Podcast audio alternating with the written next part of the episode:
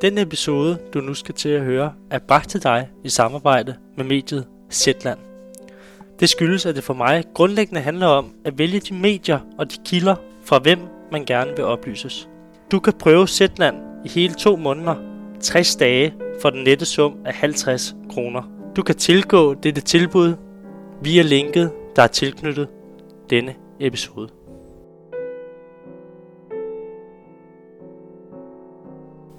God formiddag og velkommen. I lytter til et afsnit af podcasten Meningsfulde Samtaler. Mit navn er Kasper Andersson, og jeg har fornøjelsen af at være din vært. Min gæst og jeg øh, finder os nuværende på Gyldendal i Klareboderne, og det gør vi, fordi jeg i dag skal tale med Kant Syk og professor i pædagogisk psykologi, Lene Tangård. Lene har udgivet flere bøger om kreativitet, hvilket hun også forsker i. Og her finder man blandt andet bestselleren fra 2015, i bad med Picasso, sådan bliver du mere kreativ, som hun har skrevet sammen med Christian Stadil, der også kommer til at medvirke i podcasten senere i løbet af året. I dag er Lene rektor på Designskolen i Kolding, hvor hun helt sikkert også har influeret nogle af de organisatoriske og læringsmæssige processer i henhold til kreativiteten. Og da jeg nævnte over for Anne-Sophie Hermansen, at jeg skulle tale med dig her i dag, så omtalte hun dig som værende den kvindelige Svend Brinkmann, og det tror jeg er et meget, meget stort kompliment. Jeg ved nemlig, at anne Sofia synes, at Svend Brinkmann er enormt dygtig. Det er da også en holdning, som jeg deler. Så jeg har set meget frem til at tale med dig i dag. Jeg er glad for, at du havde lyst til at være med. Tak fordi jeg måtte være med. Det var så let. Nu øh, jeg har prøvet ligesom at kort og skitsere, sådan, hvad du er af uddannelsesmæssig baggrund, og de ting, du beskæftiger dig med for nuværende, rektor på Designskolen i Kolding, og så videre. Men hvis du nu skulle forklare og uddybe, hvad der har været med til at definere din karakter. Hvad har så været med til at, at opbygge din karakter, den du er? Mm-hmm. Det er jo et fantastisk spørgsmål at stille til en psykolog, øh, fordi det, det, det er der selvfølgelig mange ting, der har. Øhm, øh, jo, selvklart klart øh, mine forældre øh, og min bror og øh, var helt tilbage også min øh, dagplejemor. Jeg gik i dagpleje, det var før vuggestue og så videre. Øh, min lærer i skolen, øh, og, øh, og så mine øh, forskellige øh, trænere på, jeg har både spillet øh, håndbold og basket, de har faktisk også haft betydning for mig. Øh, mine veninder, øh, min mand, øh, mine børn, mine kollegaer. Øh, så altså, jeg tror grundlæggende set, at karakter, det, altså, det opbygges af, selvfølgelig kommer man ind med noget i verden. Øh, man kan for eksempel have et medfødt temperament, og der er en genetik, der er i spil. Men så formes man jo virkelig af den her myriade af, af interaktioner, som man har med andre mennesker. Øh, og noget af det får stor betydning, og noget får, for mindre betydning, ikke? men tilsammen så, så er det da det, der har, har skabt mig. Og øh, og jeg er da for eksempel ikke i tvivl om, at øh, fordi jeg netop som, især som, som ung brugte utrolig mange timer i øh, en øh, hal, hvor jeg spillede håndbold og basket. Øh, jeg, jeg er ikke i tvivl om, at det har formet mig meget, og jeg har lært meget der, som jeg egentlig bruger i dag som, som leder. Øh, og, øh, og som jeg også har brugt som prisme til at forstå meget af det, som øh, jeg læser, øh, for eksempel. Hvad kunne det være for ting? Altså, du har været en del af nogle fællesskaber. Hvad er det for noget, du har taget med derfra? Jamen, bare sådan helt banalt, så jeg, jeg var meget sådan spilfordeler. Ja. Øh, og, jeg, og det oplever egentlig på en måde, at jeg er som leder i dag. Altså, at jeg skal ligesom have overblikket. Øh, jeg var også anført en gang. Altså, så det, det der med at spille bolden videre på det, og, og okay, nu kører vi det der system, og nu lægger vi den der, og nu skal vi lige øh, prøve at gøre sådan der, og altså, den der rolle, øh, jeg, det er sådan helt kropsligt, øh, og, og på den måde kan man sige, at jeg vidste jo ikke, da jeg var spilfordeler øh, som, som barn og som ung, at det ville få, få betydning, men, øh, men, men det kan jeg for eksempel mærke sådan helt, helt konkret. Øh, jeg tror også, at det har været med til at give mig en sans for øh, altså alle slags menneskers perspektiver på, på verden, ikke? hvor man kan sige, at i takt med, når man bliver øh, uddannet og har uddannet sig i lang tid, som jeg har gjort, så, så snæver det jo mere og mere ind. Øh, på mange måder kommer man til at omgås med andre mennesker, øh, som tænker, ligesom man selv mm. gør, eller har lært at bruge det samme sprog, som man selv gør, og måske kommer fra nogen sådan ikke identisk baggrund, men det minder meget om hinanden. Ikke? Og der, der tror jeg faktisk, at jeg indimellem trækker på det der repertoire af at kende til mange menneskers forståelse af tingene, og det synes jeg egentlig beriger øh, mig, i, også i mit faglige virke. Er det altså synspunkter, der divergerer fra dine egne, der er anderledes end de egne? Mm. Er du meget opmærksom på dem? Prøver du at være nysgerrig? Prøver du at bevare nysgerrigheden i sådan scene over for dem? Ja. Og hvordan, hvordan gør du ligesom det? Jeg tror, øh, som, øh, som, som barn kan jeg huske, at jeg observerede meget. Øh, mm. Eller meget mærke til ting, og jeg var også ting, jeg gik og tænkte meget over. Og det tror jeg, jeg gør i dag også. Og det vil sige, at jeg prøver virkelig at lytte. Øh, og også sådan lytte bredt, hvis man kan sige det på den måde. At lægge mærke til øh, folks reaktioner på forskellige ting. Øh, og være meget opmærksom på ikke at lukke mig ind i en eller anden ghetto af, af, af enslignende artfælder. Ikke? Øh, så øh, så, så der, der tror jeg, øh, altså det er, den, det er den bedste måde, jeg kan beskrive, øh, hvordan jeg gør det, eller hvordan jeg er opmærksom på det. Øh, hele tiden at prøve at tage den andens perspektiv på tingene og sige, at hvis jeg nu mener det her, hvad vil en anden så egentlig tænke om det? Altså sådan, det, det tror jeg egentlig, jeg bruger meget tid på, uden at jeg sådan, nu sidder jeg og siger det til dig, det er jo ikke sådan noget, jeg går rundt og tænker hver dag, at jeg gør, men, men jeg tror, det er det, jeg gør. Ja, okay. Efter Kierkegaards forbillede, så træffer vi jo i tidens fylde nogle eksistentielle valg, der ligesom er med til at definere, hvem vi er. Er der nogle øjeblikke i dit liv, som har formet din karakter meget, hvis du husker tilbage? Ja, ja absolut. Øhm, jeg, jeg tror, det, det allermest formative for, for mig øh, har, har været, da jeg mødte min mand. Øh, fordi ham mødte jeg for snart 30 år siden. og det er mange år, ikke? Øh, og, øh, og, og det er da klart, at, at det har haft øh, meget, meget stor betydning, fordi at man, øh, når man er sammen så længe, så gror man øh, lidt sammen. Ja. øhm, øh, også det at få børn er jo øh, meget øh, formativt. Altså, der er sådan lidt et før og et efter i forhold til, at man sådan, ja, banalt set, før man får børn, så har man mere sig selv i centrum, og, og, og, og når man så har fået børn, så, så decentrerer man, så har man børnene i, i fokus, og, øh, og nu er jeg så der, hvor, man, hvor mine børn lige stille er, er flyttet hjemmefra, eller lige på vej til det, og, og det vil sige, at nu er der faktisk også et nyt skifte, kan jeg mærke, som handler om, at, at nu, øh, altså før var jeg meget vigtig for dem, og nu er, nu er det dem, øh, der er vigtige for mig. Ja. Altså, og det, det, det, er jo sådan nogle, altså det, det, det er jo livsvalg og sådan afgørende øh, valg. Og så er der det, som, som jeg ikke har gjort, som jeg også tror har haft øh, stor betydning. Ikke? Øhm, fagligt så er det jo uden tvivl det at, at vælge at sige ja til... Øh, øh, min vejleder på mit speciale, Steiner Kvale, opfordrede mig til at søge øh, i en phd stilling Okay. Øh, og det havde jeg faktisk ikke øh, jeg, jeg så ikke mig selv som forsker nødvendigvis. Ja, der var mange andre ting, jeg gerne ville. Øh, og, øh, og så lød mig lidt overtale øh, af ham og søgte den øh, stilling som phd stipendiat på Aalborg Universitet. Og i udgangspunktet så tænkte jeg, at jeg øh, er uddannet i Aarhus. Ja. Så jeg har under langt til Aalborg. Øhm, og tænkte, om det kunne jeg godt lige prøve, og så kunne jeg altid øh, komme hjem til Aarhus. Øhm, men det blev meget afgørende for mig at komme til Aalborg, og gav mig nogle muligheder, af jeg altså sådan, slet ikke i tvivl om, som har været meget afgørende for mit faglige virke. Hvad var det for ting, du drømte om, dengang du var studeret? jeg, jeg, jeg, jeg var meget øh, optaget af, altså jeg fandt meget hurtigt ud af, fordi at jeg øh, sammen med nogle gode studiekammerater, der besluttede vi os faktisk for at prøve at lave noget terapi. Øh, så vi, og vi fik en supervisor øh, nede i Aarhus Midtby øh, og nogle lokaler, og så, så kunne vi ligesom prøve det. Øh, og øh, det fandt jeg meget hurtigt ud af, at det skulle jeg ikke. Øh, fordi at jeg kunne mærke, at jeg, at jeg kan simpelthen ikke sidde stille så længe, som man på en måde skal, øh, ja. når man er terapeut. Ja. Øhm, og jeg kunne også mærke, at jeg var ikke sikker på, at jeg havde tålmodighed. Altså sådan mere overført forstand. Så jeg tænkte, det skal jeg ikke. Øh, og, altså jeg vil ud, og det, det, nu er det sådan meget sådan øh, praktisk beskrivelse af det. Det var mm. også måske nogen tvivl omkring, om det var den rigtige måde at bruge psykologien på.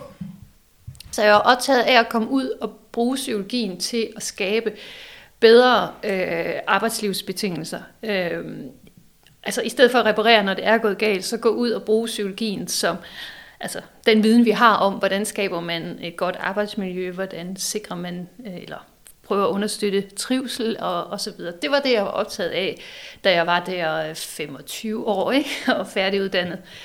Øhm, og udover det, så havde jeg jo meget begrænsede forestillinger om, hvad det egentlig var, der, der ventede mig. Øh, og jeg, jeg har sådan tænkt over, hvor meget jeg tænkte over det. Jeg tror ikke, jeg tænkte så meget over det. Altså, og heller ikke undervejs i studiet. Altså, jeg tror altid, jeg har gået efter det, som jeg var optaget af, og som jeg synes var spændende, og, og på den måde en lille smule nørdet. Øhm, og så altså, har jeg sådan nogle gange skulle gøre os opmærksom på, at når man skal jo også finde ud af, hvad man skal bruge det til. Eller, altså det har været meget sekundært for mig. Okay, så den her opfyldenhed af emner, og der er optaget dig. Men hvad er det for emner, du har været beskæftiget med og har fyldt meget i dit liv? Fordi nu i øjeblikket, der er beskæftiget dig meget med kreativitet og forsker inden for det. Mm. Er det et af de emner, der ligesom har, har ligget dit hjerte nært? Det tror jeg. Jeg, øh, jeg talte med min øh, dansklærer fra folkeskolen forleden, fordi øh, jeg havde nævnt hende i et radioprogram, og, okay. øh, og det havde hun hørt. Ja. Øh, og hun, hun har været meget betydningsfuld for mig. Og, øh, og så, øh, så snak, snakkede jeg med hende, det var, det var jo et øh, meget fantastisk dejligt. Øh, men hun sagde, Lene, du var jo meget kreativ. Og, og det tænkte jeg godt nok lidt over, da jeg lagt rådet på, fordi jeg har egentlig aldrig beskrevet mig selv som øh, kreativ. Men det er nok. Øh, og hvor man kan nok ikke udelukke, at, at det også påvirker ens faglige interesser, det man nu har, har med sig. Mm. Øhm, men ellers så kan man sige, at jeg øh, som psykologistuderende begyndt at, at fatte stor interesse for, hvordan vi kan forstå, hvordan mennesker lærer.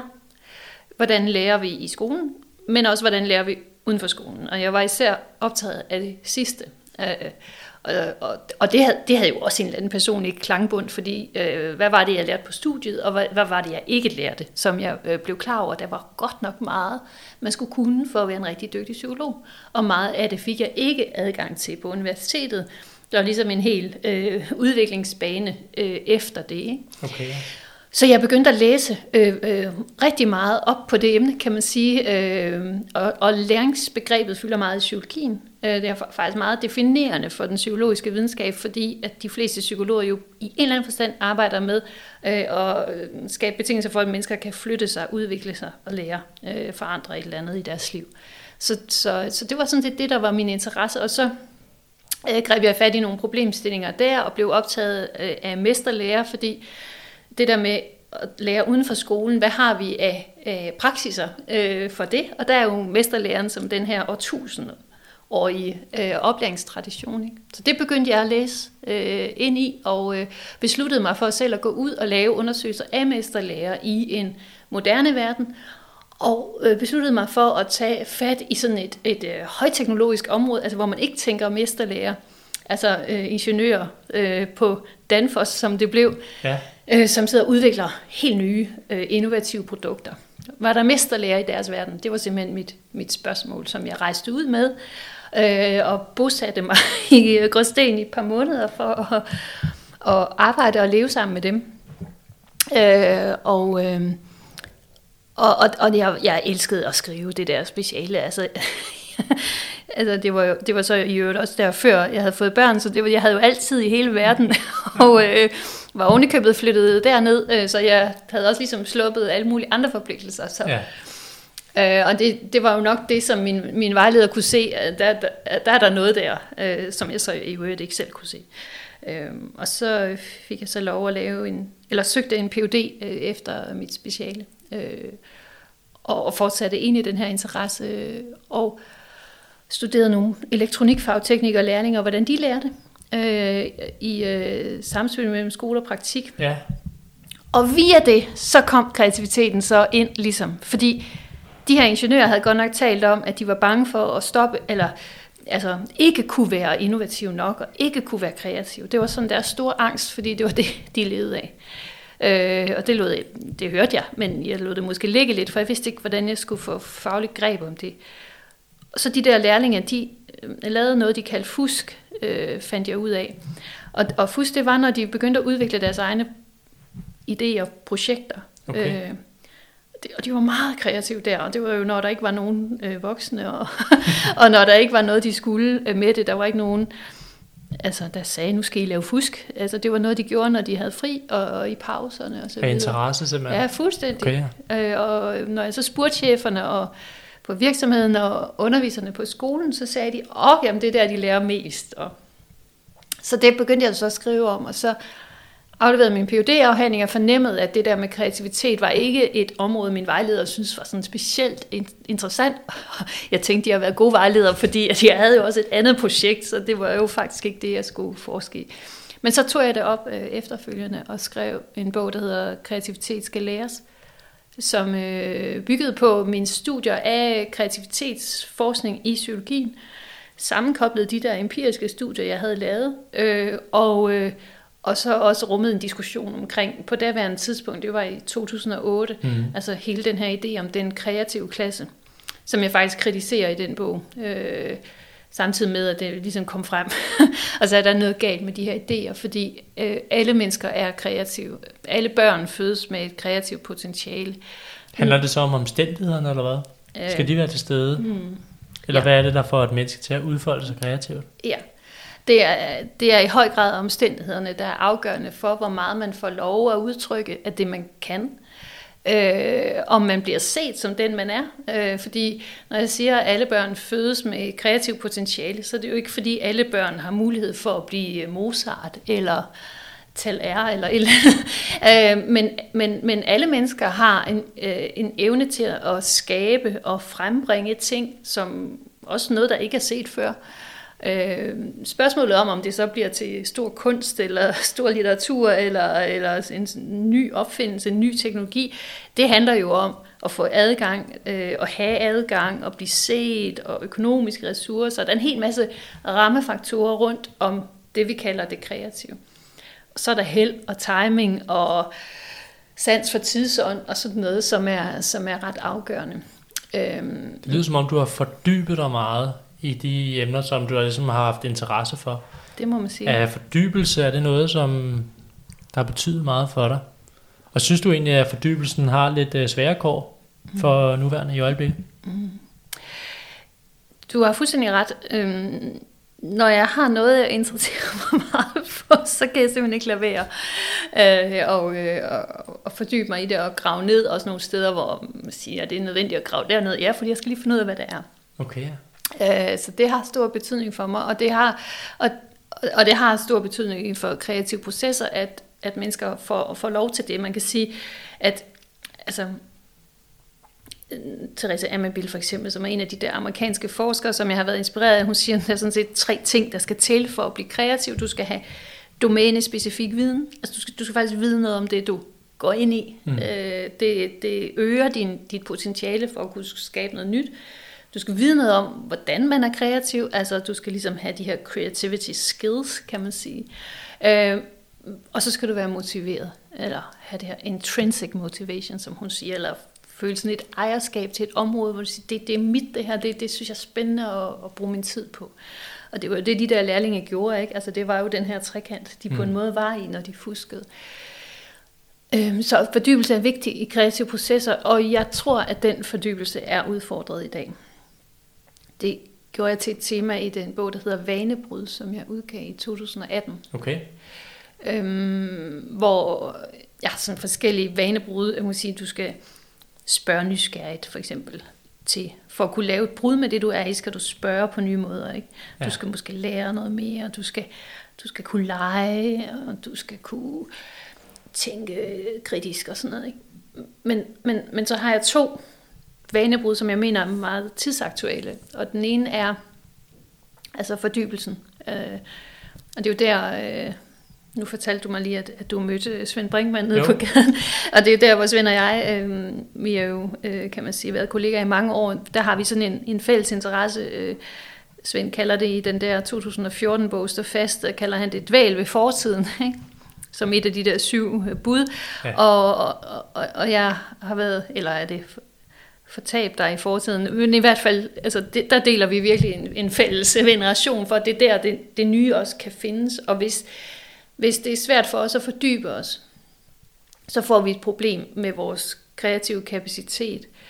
Øhm, Hanne Arndt, som er en filosof, som jeg på det seneste er blevet meget optaget af. Hun har faktisk ikke fyldt ret meget for mig før, men det gør hun nu, har også det her med, at, at, at, at tænkningen, altså, den menneske, altså ikke bare forstand, som er at, at vide noget om noget, men tænkningen, som, ja.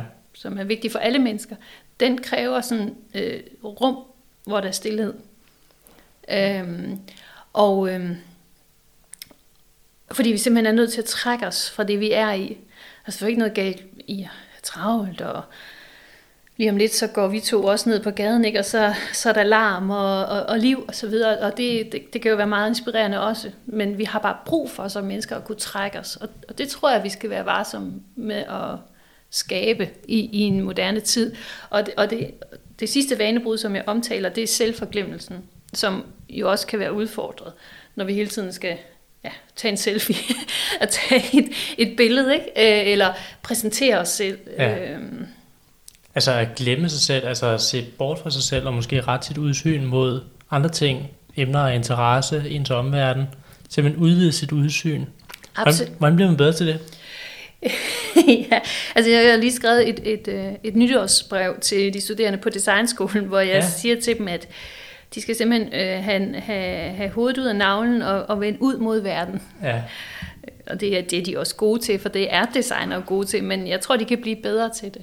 Øh, så man ikke bare designer til en, der ligner sig selv, øh, 25 år og ser ud på en bestemt måde, men så man, så man virkelig overvejer at designe til for eksempel de kroppe, der nu er i verden, ikke? Øh, eller, eller de behov, der er derude. Øh, så det kan man sådan set, altså man kan øve sig i det ved for eksempel, nu beskrev jeg, at jeg observerede mig som barn. Det er faktisk en meget afgørende metode for at kunne glemme sig selv lidt og prøve at ret blikket ud af. Og, øh, og det, der er ikke nogen modsætning. Det er der nogen, der måske vil sige, jamen skal man ikke først kende sig selv, og så der er ikke nogen modsætning. Øh, jeg tror faktisk, når man, når man hviler i sig selv, så kan man lige præcis også slippe sig selv. Ikke? Øh, og, øh, og det er jo sådan, at hvis du sidder og er panisk optaget af at få det her til at, at fange nogen, ikke? Mm. eller blive vigtig for nogen, mm. så kan det i sig selv spænde ben for, at det nogensinde bliver det.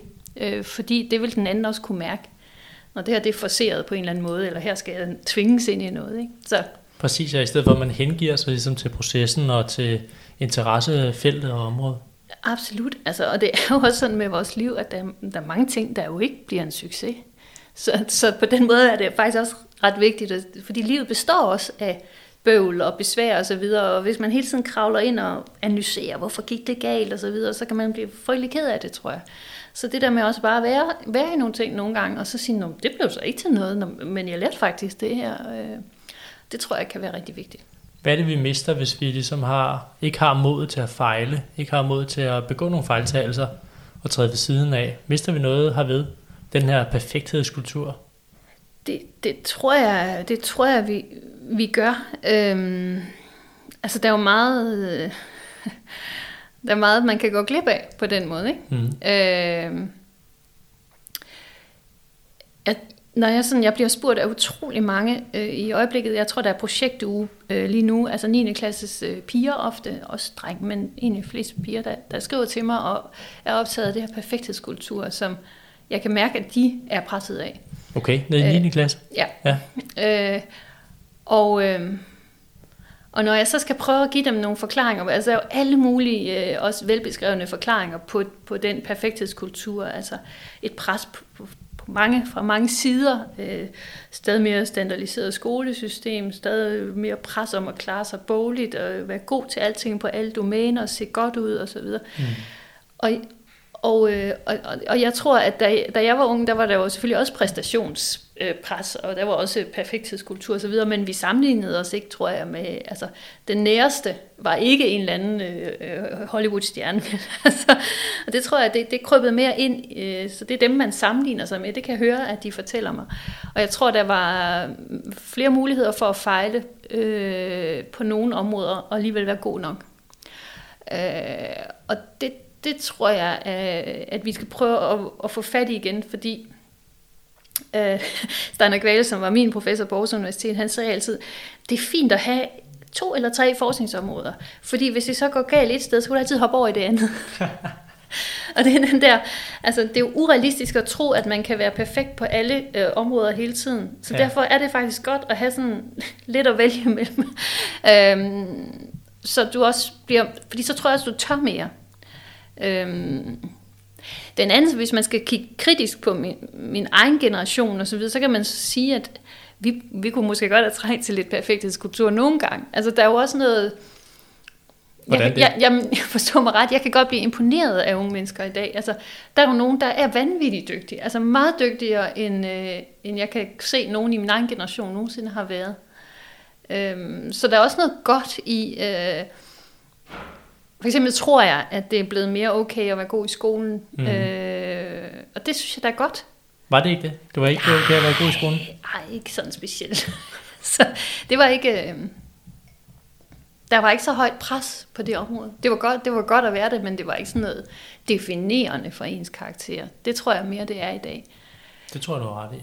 Øhm, og, og, og så, så, jeg, så jeg synes, altså, det er vigtigt ikke at lave sådan et, et øh, sådan romantisk før og, og nu billede, ikke, hvor det var meget bedre i gamle dage, og nu er det skidt mm. på alle de her parametre. Jeg tror, mm. der er noget meget fint i, i det, der er nu, men, der, men det er også meget, meget vigtigt at, altså, at trække øh, luften lidt ud af ballonen på nogle områder, fordi øh, det bliver, altså, der er for mange der, unge mennesker, der ikke har det godt. Men, øh, og noget af det handler om, at de er blevet bedre til at sige, jamen, jeg, jeg vil faktisk have det bedre på det her område, så nu råber jeg op om, jeg ikke har det godt. Altså, det, er, det er jo godt, men der er også nogle områder, man kan sige,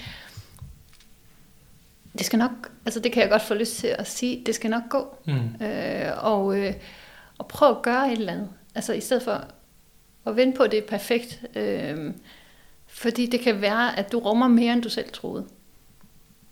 Hænger det sammen med, at man er blevet mere opmærksom på, altså på sig selv og i sammenligning med andre? Altså, hvordan formår man ligesom at blive mere dannet i en eksistentiel forstand, hvor man dels forstår, hvem man er, men også evner at relatere sig til andre mennesker, og måske ligefrem løfter det helt op og, og kigger lidt på, hvilken plads man er blevet tildelt i historien? ja, øh, jeg tror, at noget af det der, det kræver, at man bare lader tiden gå. Okay. Og det lyder jo vildt, men altså, det er faktisk sådan, at at jo, jo ældre øh, du bliver, at nu, nu hørte jeg bare lige øh, vores kronprinsesse Mary sige, at hun oplever, at nu er hun blevet 50, og så hviler hun, hun hviler mere i sig selv. Ja. Og det er fuldstændig rigtigt. Altså det gør jeg også. Jeg er ikke helt 50 endnu, men det var ikke så længe. Øh, og det er jo ikke noget, man kan forsere. Altså du kan ikke beslutte dig som 20-årig for at sige, Ej, jeg vil også bare hvile i mig selv, og nu laver jeg et øh, femtrinsprogram for det. Det, det tror jeg, jeg tror, det kommer også med tiden. Så man skal også lade tiden arbejde for sig. Øhm, og så kan man sige, dannelse handler grundlæggende set om relationen mellem øh, en selv, karakteren, som mm. du kalder det, øh, individet og omverdenen. Øh, og et dannet menneske, kan man sige, har sans for den sociale horisont omkring sig. Så det vil sige, det, hand, det, det handler om at være et, et sted, hvor du giver noget til andre, uden nødvendigvis at få igen. Det handler om at kunne tilsidesætte dig selv nogle gange i forhold til noget, der måske er større. Øhm, det kan handle om at forstå den betydning, andre har for dig.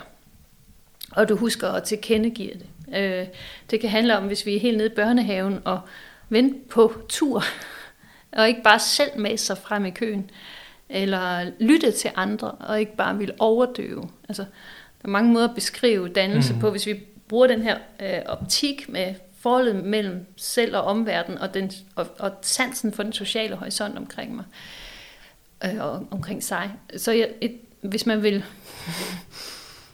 hvis man, vil, hvis man tænker, at dannelse er vigtigt, så handler det om, så handler det om at få øh, ja, ud af egen navle, ikke? Og, og, og, og, og ind i verden, og, og være optaget af, hvordan ikke at gøre en forskel, fordi det er måske for meget håb på nogle gange, men i hvert fald at være i verden og give, hvad du har, og være åben over for, hvad andre har med sig. Øh, og øh, altså, jeg har nogle gange brugt, jeg tror det er Ton Otto, der er sikkert andre før ham, der har sagt det her med, men et, et, et tomt hoved er ikke det samme som et åbent sind. Øh, altså, øh, så det vil sige, dannelse forudsætter også, at du ved noget, øh, og at du sætter dig ind i noget. Altså, og ikke bare har fantasi om den anden, baseret på fordomme, men at du faktisk prøver at forstå, hvordan kan det være, at man kan være i verden på den her måde? Hvordan mm. kan man have de her holdninger? Øhm, Være nysgerrig? Ja, helt, helt, det tror jeg, og det er jo så i øvrigt også forudsætning for at lære. Øh, så så der, der, der er noget meget smukt der. Vær nysgerrig på den anden, vær nysgerrig på den verden, du er en del af. Øh, åbne en bog en gang imellem. Øh, tur, tur lade dig bevæge af noget, også hvor du ikke ved, altså apropos de spørgsmål om at begå fejl, ikke? Mm. altså hvor det måske også godt kan være, at du, du dumper i vandet, og ikke, ja, forhåbentlig kan du komme op igen, ikke? men hvor man kan sige, det var måske ikke lige mening. Men, men jeg tror, det er forudsætningen for, for dannelse, at man giver sig i kasten med verden. Men er det ligesom en fordring imellem balancen imellem det æstetiske på en side og det etiske på en anden side, de to dimensioner, som Kierkegaard for eksempel har beskrevet, hvor man dels prøver at få et liv fuld af gode oplevelser, som er sådan lidt løsbetonet måske i den æstetiske del, og så samtidig prøve at, at stræbe efter at gøre noget godt for andre, gøre noget godt i henhold til sin omverden, mm. den etiske dimension. Mm. Absolut. Men hvorledes bliver man mere opmærksom på den etiske dimension? For jeg tror, at æstetik og man kan have et godt liv og nogle gode oplevelser og alt det, der følger med det, er meget dominerende. Det er i hvert fald noget, jeg selv har lagt mærke til i min generation måske. Hvordan bliver man mere opmærksom på det etiske aspekt? Altså også at gøre noget godt for andre, uden at få noget igen, for eksempel. Mm. Øhm. Jeg kom til at tænke på, øh, fordi jeg tror, der er noget kirkegård i øh, Stønbøk, som er en kreativitetsforsker, som, som siger det her med, at kreativitet kræver, at du træffer nogle valg undervejs. Ja. Jeg tror, forudsætningen for at gå, og nu er jeg ikke øh, gå ekspert, men at gå fra altså kun at være optaget af det æstetiske til også at nærme sig det etiske, handler også om at træffe nogle valg. Øhm, altså, og det kan jo også være valg, som kan gøre nogle gange lidt ondt, eller hvor man siger, nu lukker jeg den her dør, og den kommer jeg sådan set ikke, jeg kommer ikke den vej mere, fordi jeg skal det her. Øhm, så det etiske altså, er jo øh, at stå i forhold til den anden på, på, en, på en måde, hvor man tager hensyn til den anden. Mm. Øh, og, og, og der kan det kræve, at du tilsidesætter dine egne behov, tror jeg. Øh, men jeg tror, balancen, eller hvis der er en balance, der er jo nok ikke nogen balance, men du, altså hvis du sådan er, er, er, er sådan, altså, vi skal passe på med i den tid, vi lever i, at blive vores egne små moralister, tror jeg. Altså som sådan definerer, hvad, hvad der er rigtigt og forkert, ikke? Og, altså, der, der tror jeg, at det æstetiske kan noget også, øh, fordi at det kan minde os om det menneskelige og det sanselige, og, og, og, det, og det er livsløsten, ikke? Ja. Som ikke så, så det, det Kærligheden. Og... Kærligheden og, og lysten til også at bare give sig i kast med livet, ikke? Ja, præcis. At give sig hen, ikke? Og mm. uddybe eller forske nogle, i nogle områder, og fordybe sig og så videre, så videre. Nemlig. Ja, okay. Hvad øh, i henhold til nogle centrale ståsteder, nogle centrale værdier i dit liv, er der nogle værdier, der har betydet noget for dig mere end andre? Er der ligesom nogle værdier, som du navigerer efter? Ja. Øhm, altså, en sådan helt øh, grundlæggende ydmyghed. Ja som nogle gange også bliver min egen forhindring, altså. Fordi nogle gange så skal man også bare sige, hvad man kan, ikke? Mm, jo, altså, øh, men, øh, men jeg, jeg er meget sådan, meget forsigtig faktisk nogle gange, og sådan ret ydmyg over for, øh, og taknemmelig over for det, som jeg har og har fået og er en del af. Øh, solidaritet. Virkelig kan jeg jo have fra 70'erne, må du tænke på. Øh, men, øh, sådan en social indignation. Øh, altså jeg, jeg ved ikke altid, hvor god jeg er til at udleve den, men det betyder, det betyder meget for mig, at vi har et samfund, hvor øh, øh, der, hvor man er født, ikke er afgørende for, øh, hvad man kan blive til. Okay, social mobilitet simpelthen. For eksempel, ja. ja. Øh, meritokrati, altså at ja. der er retfærdighed i, ja. i vores uddannelsessystem, og øh, at det faktisk er den dygtigste, der kommer længst.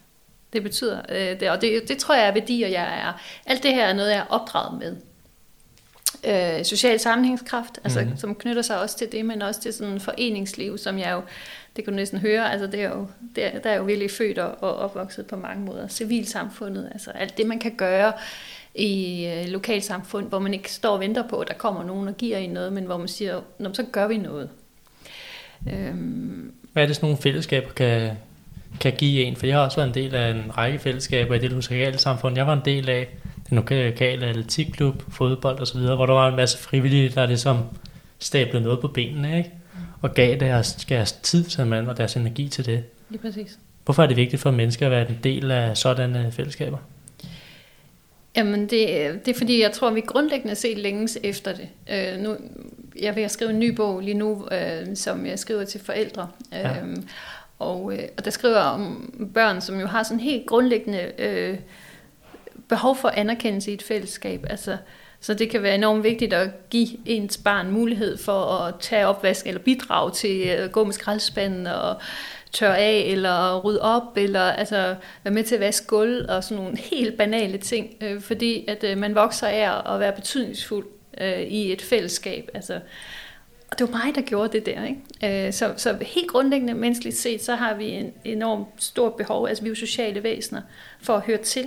Øh, identitet øh, er jo at, at have en subjektiv oplevelse af at høre til et, et, et eller flere steder. Ikke? I moderne verden er der mange muligheder. Øhm, så, så jeg tror, altså foreningslivet i, i Danmark er jo så ud over det, altså unikt altså, på, altså mine udenlandske kollegaer, de, de er meget øh, imponeret over øh, den del af vores samfund, som jeg tror, vi tager meget for givet, altså med højskolebevægelsen, andelsbevægelsen, ja. foreningerne osv. På et tidspunkt boede jeg i en lille øh, by med min mand, øh, som, som er præst, øh, og øh, der var 1000 indbyggere i den her øh, by øh, i Vesthimmerland, og øh, der var 32 foreninger i den by. Ikke? Og det kan jeg huske, at jeg fortalte min øh, kollega, som kom over fra London, øh, og som også forskede kreativitet, og han var sådan, hvad? hvad er det for noget? Jamen det er Skytteklubben og Handelsdagsforeningen og øh, fuldstændig. Mm. Øh, og det giver jo en mulighed for mennesker, som også dem, som måske ikke øh, hører til på arbejdsmarkedet ja. eller falder igennem på andre måder. Øh, så der er mange muligheder for at bidrage og skabe noget. Øh, og, og så det der sådan, ja, ejerskabet til det, det, det er os, der fik det der hegn op, ikke? eller hvad det nu er. Men det er jo det der med at tage ansvar, ikke? også over for andre mennesker, udover kun en selv. Ja, og så er det jo, altså det har du nok også erfaret, men det er jo et fantastisk sted at lære mange ting også, øh, ja. som, som barn. Altså, så er man træner, eller så er man holdleder, eller så kommer man ind i bestyrelsen øh, ret tid. Det gjorde jeg selv, øh, og fik bestyrelseserfaring, altså da jeg var okay. 12, eller ja. sådan Og det, jeg kan, det er ikke fordi, at jeg sådan vil påstå, at jeg kan trække på det øh, i dag, men, men alligevel var der nok noget, der, der sev ind. Øh. Hvornår har du egentlig følt dig mest tro mod den, du er? Som person og som menneske? Jamen, det gør jeg faktisk meget tit. Ja. Øh, og jeg, jeg, jeg, jeg reagerer ret emotionelt, hvis jeg kommer ud i noget, hvor jeg ikke er tro mod mig selv. Okay, hvor det, der ikke det, er en det, integritet. Ja, det kan jeg simpelthen mærke. Altså, så gælder det om at komme væk. Ja. øhm, det... Ja, det er klart, altså det er klart, at jo ældre du bliver, øh, jo, øh, jo ældre jeg er blevet, jo mere har jeg haft mulighed for også at være tro mod mig selv. Fordi altså, en del af det at, altså man skal jo igennem noget også nogle gange, hvor man siger, okay, så udstår jeg den her værnepligt, eller hvad det er, ja. jeg har ikke været værnepligtig, men, men, men altså, der, der, du, du skal også kunne, altså det, det er klart, at i dag kan jeg langt højere grad træffe altså sådan meget autentiske valg. Øhm, der har der været valg undervejs, hvor jeg tænkte, nu gør jeg det her, fordi at det kan være vigtigt for altså, et eller andet. Øhm, så. Det er også okay ikke altid at, at, at sådan stå fuldt inden for alt. Ja, ja. Altså, ja. ja, det forstår jeg godt, men stadigvæk bevare en form for selvrespekt. Det øh, er, er meget, meget afgørende. Øh, og, og jeg synes også, at jeg kan øh, se, at de studerende, jeg har vejledt gennem tiden, phd studerende de mm. kollegaer, jeg har været chef for, eller øh, medarbejdere, jeg har været chef for, øhm, der, der kan jeg se, at der, hvor det nogle gange går galt for mennesker, det er, når de ender i noget, som de faktisk ikke selv kan stå inden for. Det er der, man ryger ud over kanten, eller mister sig selv på en eller anden måde? Ja. Hvad er det for ting, hvor du ligesom i dit liv har følt, at det har skabt en form for meningsfuldhed i din tilværelse. Hvad, hvad er det for elementer? Jamen, altså, det er, jo, det, er, det er jo meget klichéagtigt det her, men, det, men altså, det er helt klart at få børn. Mm. Øhm, det ansvar, der kommer ind i ens liv, er, er ret markant. Øhm, og giver mening til rigtig mange ting. Øhm, det er ligesom om, at du ikke øh, alene står til regnskab for, for hvad du gør, men, men du har nogen, du faktisk kan tage, tage vare på. Mm. Øh, så det har da helt klart været det øh, mest definerende øh, for mig. Øh, selvom jeg øh, også altid har, har haft, jeg, jeg har aldrig bare været mor, kan man sige. Jeg har jo også haft gang, det er klart, det kan man se, når man jo. kigger på mit tv, jo. haft gang i mange andre ting. Øh, men, men det har kunnet lade sig gøre, øh, fordi at jeg, at jeg, jeg har hele tiden haft et øje for det andet, kan man sige. Og hvis det ikke fungerer, så, så fungerer det heller ikke på andre områder. Altså sådan, sådan, har, sådan har det meget været.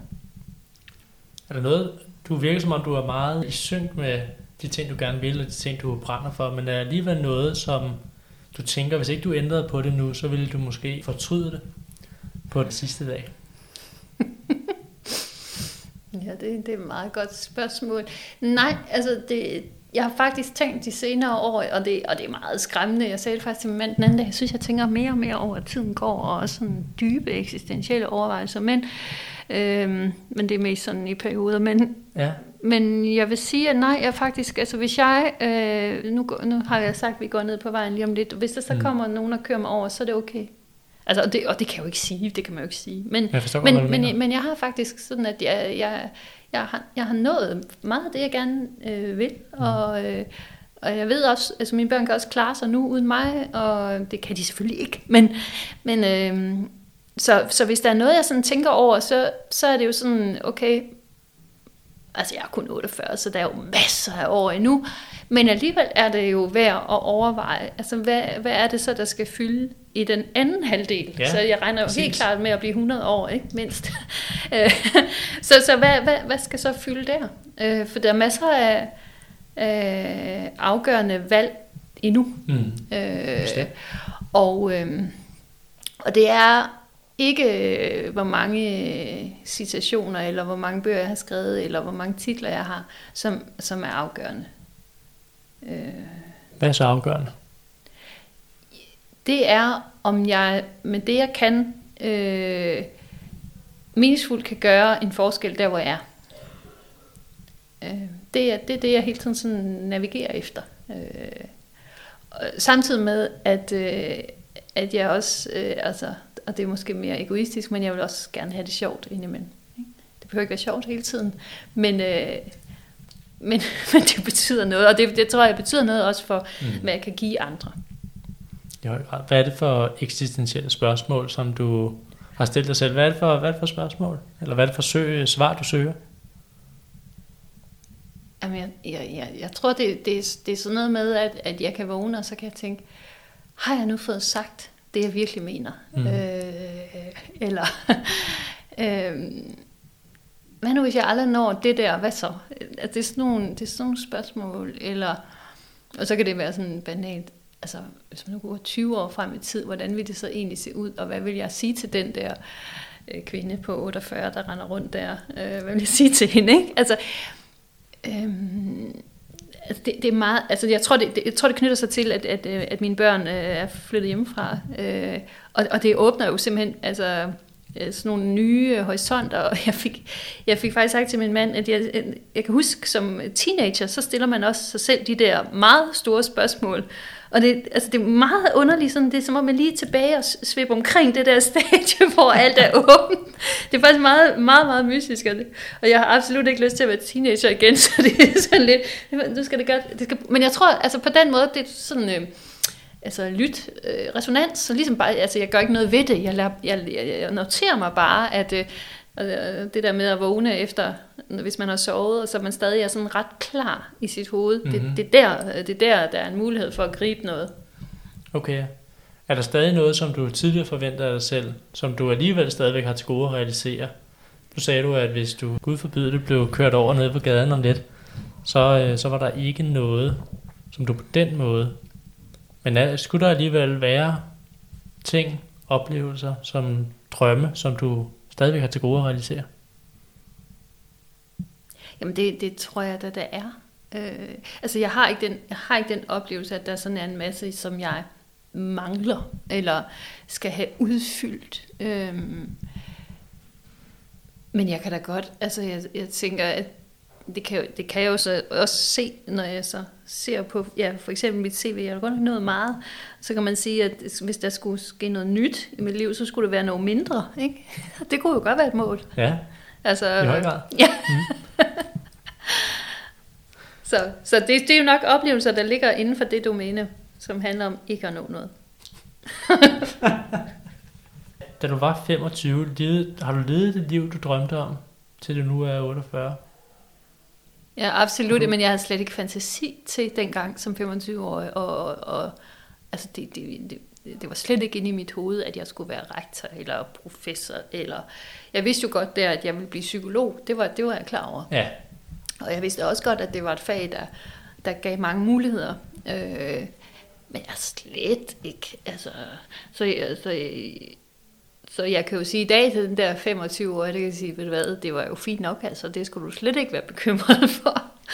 øh, så, øh, så ja. Du nævnte, at du mødte din mand for 30 år siden. Ja. Har dit øh, blik på kærligheden, og det kan også godt være kærlighed til venner eller på anden vis, har den ændret sig over tid gennem dit liv? Ja, altså jeg synes jo, øh, at man, øh, man får den gave øh, med, med alderen. Jeg lyder virkelig som en bold 90. Nå. Men, men og erfare øh, flere forskellige former for kærlighed. Altså mm. man har jo som, som barn øh, og som ung, så er det jo ens forældres kærlighed, som er øh, ekstremt afgørende. Øh, og der har jeg været altså, så begavet, som man overhovedet kan være. Altså meget, meget taknemmelig. Øh, mine forældre har givet mig lov til at være den, øh, jeg er. Ikke? Mm. Det er jeg meget, meget, meget, meget glad for. Og de er der øh, stadigvæk øh, for mig, øh, heldigvis. Øh, og så er det jo øh, altså søskende kærlighed. Øh, den erfarer man jo også meget som en anden slags kærlighed end forældrenes kærlighed til en selv, men jo også dyb på samme måde og, og livslang. Øh, så er der vennerne, altså kærlighed til ens venner. Så er der ens første kæreste, kærester. Øh, og så er der sådan, øh, og så er der jo den der, øh, som jeg stadig tror på, altså romantisk kærlighed, altså den eneste ene. Ja. Øh, det kan godt være, at der er flere af dem, men altså, at den form for kærlighed. Øh, og så er der, så er der kærligheden til, at nogen har det jo til dyr, det har jeg ikke så meget, øh, men, men, men øh, til et fag. Mm. Altså, det synes jeg er en kæmpe gave. Det var jeg jo slet, slet ikke klar over som barn, at, at det findes. Øh, og, øh, og så er der til kollegaer, som man også kan have en form for kærlighed til. Ja, altså, som en man form kan... for måske sådan platonisk kærlighed, hvor man deler formål og deler retning, og ja. man arbejder imod noget. Ja.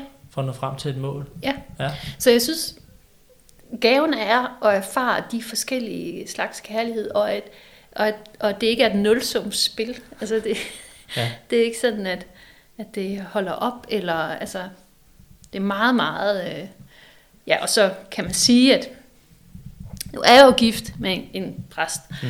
øh, og det vil sige, at jeg selvfølgelig også har øh, altså, øh, det er tæt ind på livet, at der findes en, en endnu større kærlighed end alt det her. Ikke? Altså Guds kærlighed til mennesker, ja. øh, som er helt ubetinget, og som er der, når alt det andet svigter. Ikke? Har det så spillet en større rolle i dit liv, altså religion og åndelighed måske? Spiller det en rolle? Det er klart, det, kom, det er jo klart, fordi det er jo helt uh, i mit hjem, simpelthen. Ja. Altså, ja. Øh, Øh, og, og kirken ligger lige ved siden af, og der er begravelser, der er bryllup, og der er gudstjenester, der er alt muligt. Og, og en kontinuerlig samtale om det. Mm. Øh, og øh, kan man sige, jeg er jo ikke anderledes end de fleste andre danskere. Altså, jeg, jeg er døbt og konfirmeret og, og gik i kirken en gang imellem. Øh, og, og, og, så, og så møder jeg Kåre, som er min mand, som ikke var præst, da jeg mødte ham, øh, men blev det. Øh, Og, og så kan man sige, så har det måske været sådan en meget intellektuel vej i udgangspunktet ind i teologien, og det at opdage, at psykologien og teologien og filosofien har enormt mm. meget med hinanden at gøre. Mm. Øh, og, og, og så til at flytte øh, ja, altså langt ud på landet øh, i Kors første embede og blive en del af det liv øh, på den måde og erfare, kan man sige, den, det, det intellektuelle, kan man sige, øh, begrænsninger nogle gange i forhold til at forstå. Øh, så, så ja, altså det, det kan man ikke øh, komme udenom. Øh, og man kan sige, psykologien, altså vi, vi stopper jo der, hvor vi altså kigger på mennesker, der har noget med hinanden at gøre. Mm. og, og, og teologien har det der transcendente niveau, som ja. jeg jo ikke som psykolog kan have. Men derfor kan jeg jo godt som privat menneske synes, at det er jo sindssygt interessant og, øh, og fuldstændig uoverskueligt øh, øh, på mange måder, og jo ikke til at forstå. Og det er jo... Ja, fordi man ikke kan rationalisere præcis. transcendensen simpelthen. Præcis, ja. præcis. Så, øh, så det er ikke sådan, fordi at jeg er sådan et, et særligt fromt eller heldigt menneske. øh, overhovedet ikke, men, øh, men jeg, kan, jeg kan godt, jeg kan godt øh, i stigende grad sådan, øh, forstå, hvor afgørende det kan være, at, at man ikke hele tiden er henvist til andre mennesker, mm. men at der måske er noget, der er større end det. Har du modtaget et godt øh, åndeligt råd igennem dit liv, som ligesom har gjort indtryk på dig? i den forbindelse? Øh, godt spørgsmål. Øh, nej, ikke et råd, men det er klart, altså jeg har, det, der er ingen tvivl om, at min mand og jeg har samtaler mm. om mhm. alt det her, mm. og, og jeg også udfordrer ham nogle gange, og omvendt tror jeg, øh, og der kommer der helt klart mange gode råd i de samtaler, det er der, der ingen tvivl om. Så ja, så jeg på den måde er jeg jo heldig, ikke? Jo, Eller, jo bestemt. hvad man vil sige. Det er jo i høj grad. Mm. Hvem, øh, hvem stræber du egentlig efter at være? Du nævnte ydmygheden som måske værende afgørende. Mm. Er der andre ting, der spiller en rolle i, i den forbindelse? Hvem stræber du efter at være som individ? Altså, jeg stræber efter at, at prøve at være mig selv, fordi det er ganske svært at være noget andet. Ja. Øhm, øhm, men jeg har, jeg har rollemodeller. Okay. Øh, og jeg, jeg blev faktisk opmærksom på en af dem den anden dag, og, og det var en, jeg havde glemt, at jeg egentlig har, øh, fordi der er mange. Ja. Øh, men det var Annelise øh, Goldstein, som er øh, HR-direktør i Mærsk, som blev interviewet i børsen, og jeg læste interviewet, det handlede om bonussystemer, og dem har de lagt en bombe under, det synes jeg er sådan fagligt interessant, og så opdagede jeg Annelise, og så kunne jeg pludselig huske, at jeg som øh, psykologistuderende, hun var nemlig også psykologistuderende på Psykologisk Institut i Aarhus, altså så meget op til hende. Okay, ja. øh, og ikke, ikke, ikke som person, men fordi hun havde skrevet en rigtig god tekst, øh, som jeg øh, tænk, øh, og som jeg faktisk gik op imod, altså begyndte at diskutere med, og så selv skrev en tekst. Okay, det, ja. ja. handlede sådan noget om, om kvalitative forskere skal gå i terapi for at blive, blive gode nok forskere, og jeg foreslog så, eller jeg synes, det var, det var hendes synspunkt, og det synes jeg måske var lidt voldsomt, og så mm. foreslog jeg supervision, øh, fordi jeg synes, at hendes pointe var god, øh, at vi skal rense af vores egne fordomme for at kunne se øh, den anden. Øh, så, så jeg har mange af den slags mennesker, eller øh, og nogle gange er det jo tekster, altså, men hvor jeg tænker, hvor er det godt set, altså hvor er det rigtigt, og giv, at jeg havde tænkt sådan, eller, eller lade mig inspirere af det. Øh, er der nogen, jeg tænker, vi bliver påvirket af måske et fåtal af mennesker igennem vores liv. Hvad er det for mennesker, der ligesom har spillet en rolle i dit liv? Det har du selvfølgelig været lidt inde på i henhold til din familie, i henhold til nogle øh, rollemodeller. Men er der ligesom nogle, nogle særlige, det kan også godt være akademiske forbilleder? Mm. Jamen altså, det er jo helt klart mine forældre og, og, og min bror og, øh, og min øh, lærer i skolen mm. og min dagplejemor, som jo helt klart har haft stor betydning for mig, også øh, før jeg nærmest havde sprog. Øh, og så er det, altså hvis vi går sådan længere op, så, så er det jo helt sikkert øh, Steiner Kvale, øh, professor på Aarhus Universitet, som øh, døde i 2008, som fik stor betydning for mig, fordi at han så et, et øh, hvad skal man kalde det, forskertalent i mig, ja. som jeg ikke selv havde set. Øh, Claus Nielsen, som øh, blev min vejleder på min Ph.D., som øh, har lært mig, hvordan man analyserer et empirisk materiale. Det, det er håndværk, der faktisk er fuldstændig afgørende. Øhm, Svend Brinkmann, som jeg har øh, haft et, øh, et fagligt øh, parløb med i, i mange år, øh, har haft stor betydning. Thomas Osterbrømer, som er, han er altså lektor på Aarhus Universitet, som øh, lavede Ph.D. på samme tid, som jeg gjorde i Aalborg, og vi boede begge to i Aarhus, og så kom vi til at køre bil sammen nogle gange. Og så begyndte han at læse mine tekster, og han er en ekstremt dygtig læser. Øh, det havde betydning. Øh, senere hen, øh, de, den institutleder, jeg havde i, i Aalborg, Christian Jansen, som også kunne se noget i mig, som jeg måske ikke selv kunne se.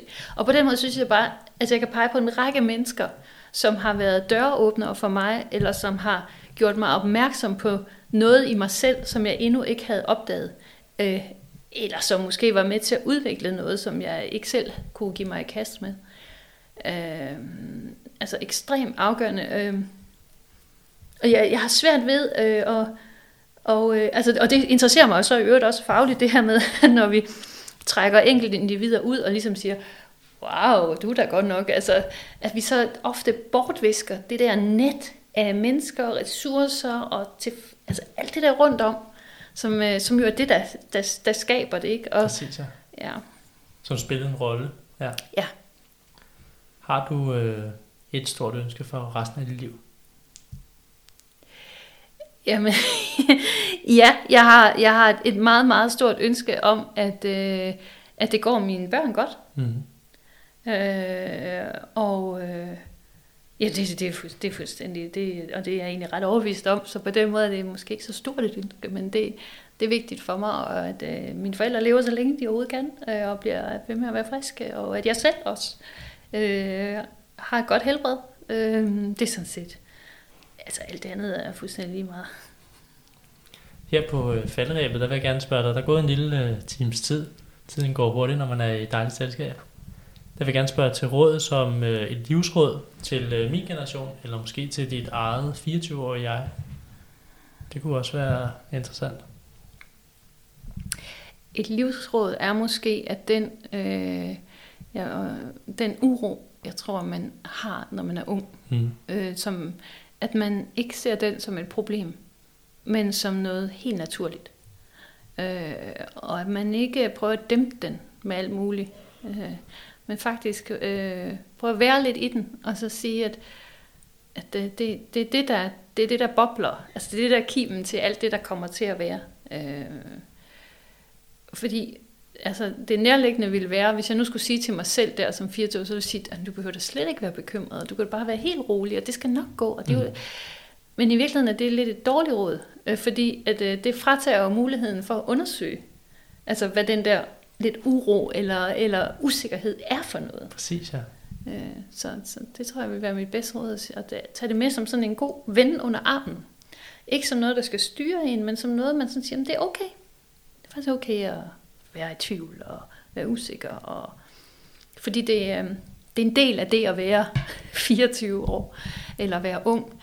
Øh, og, og så kan man sige, så vil jeg måske også sige, prøv, prøv at lukke ørerne for alle dem, der siger sådan noget. Men altså... Jeg synes, det er meget godt lige at runde af med at mod, modsige dit eget svar. ja. Men altså, altså, fordi inderst inde, eller hvor det nu er, så ved man jo nok også godt i virkeligheden, hvad der er rigtigt, ikke? Ja, du ved godt, hvad det ønsker sig. Ja, det tror jeg. Ja, okay. Da jeg, jeg er alligevel lidt romantiker. Mm. Der. Ja. Samme. Ja, hjertelig tak, fordi at du, Lene, ville tage mig og lytterne i hånden og føre os igennem dit uh, blik på eksistens og på dannelse og på kærlighed, som vi jo også har berørt her i dag. Det var en uh, sand fornøjelse at tale med dig. Jeg synes, du var meget generøs med både dig selv og også med dine svar. Tak skal du have. I lige måde. Tak. Tak også til dig, der lyttede med. Mit navn er Kasper Andersen, og jeg håber, at vi høres ved igen. Og indtil da, der må du have det rigtig godt.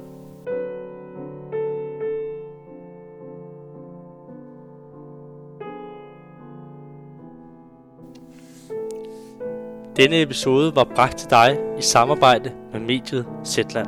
Du kan prøve Zetland i to måneder, 60 dage for den nette sum af 50 kroner. Du kan tilgå dette tilbud via linket, der er tilknyttet denne episode.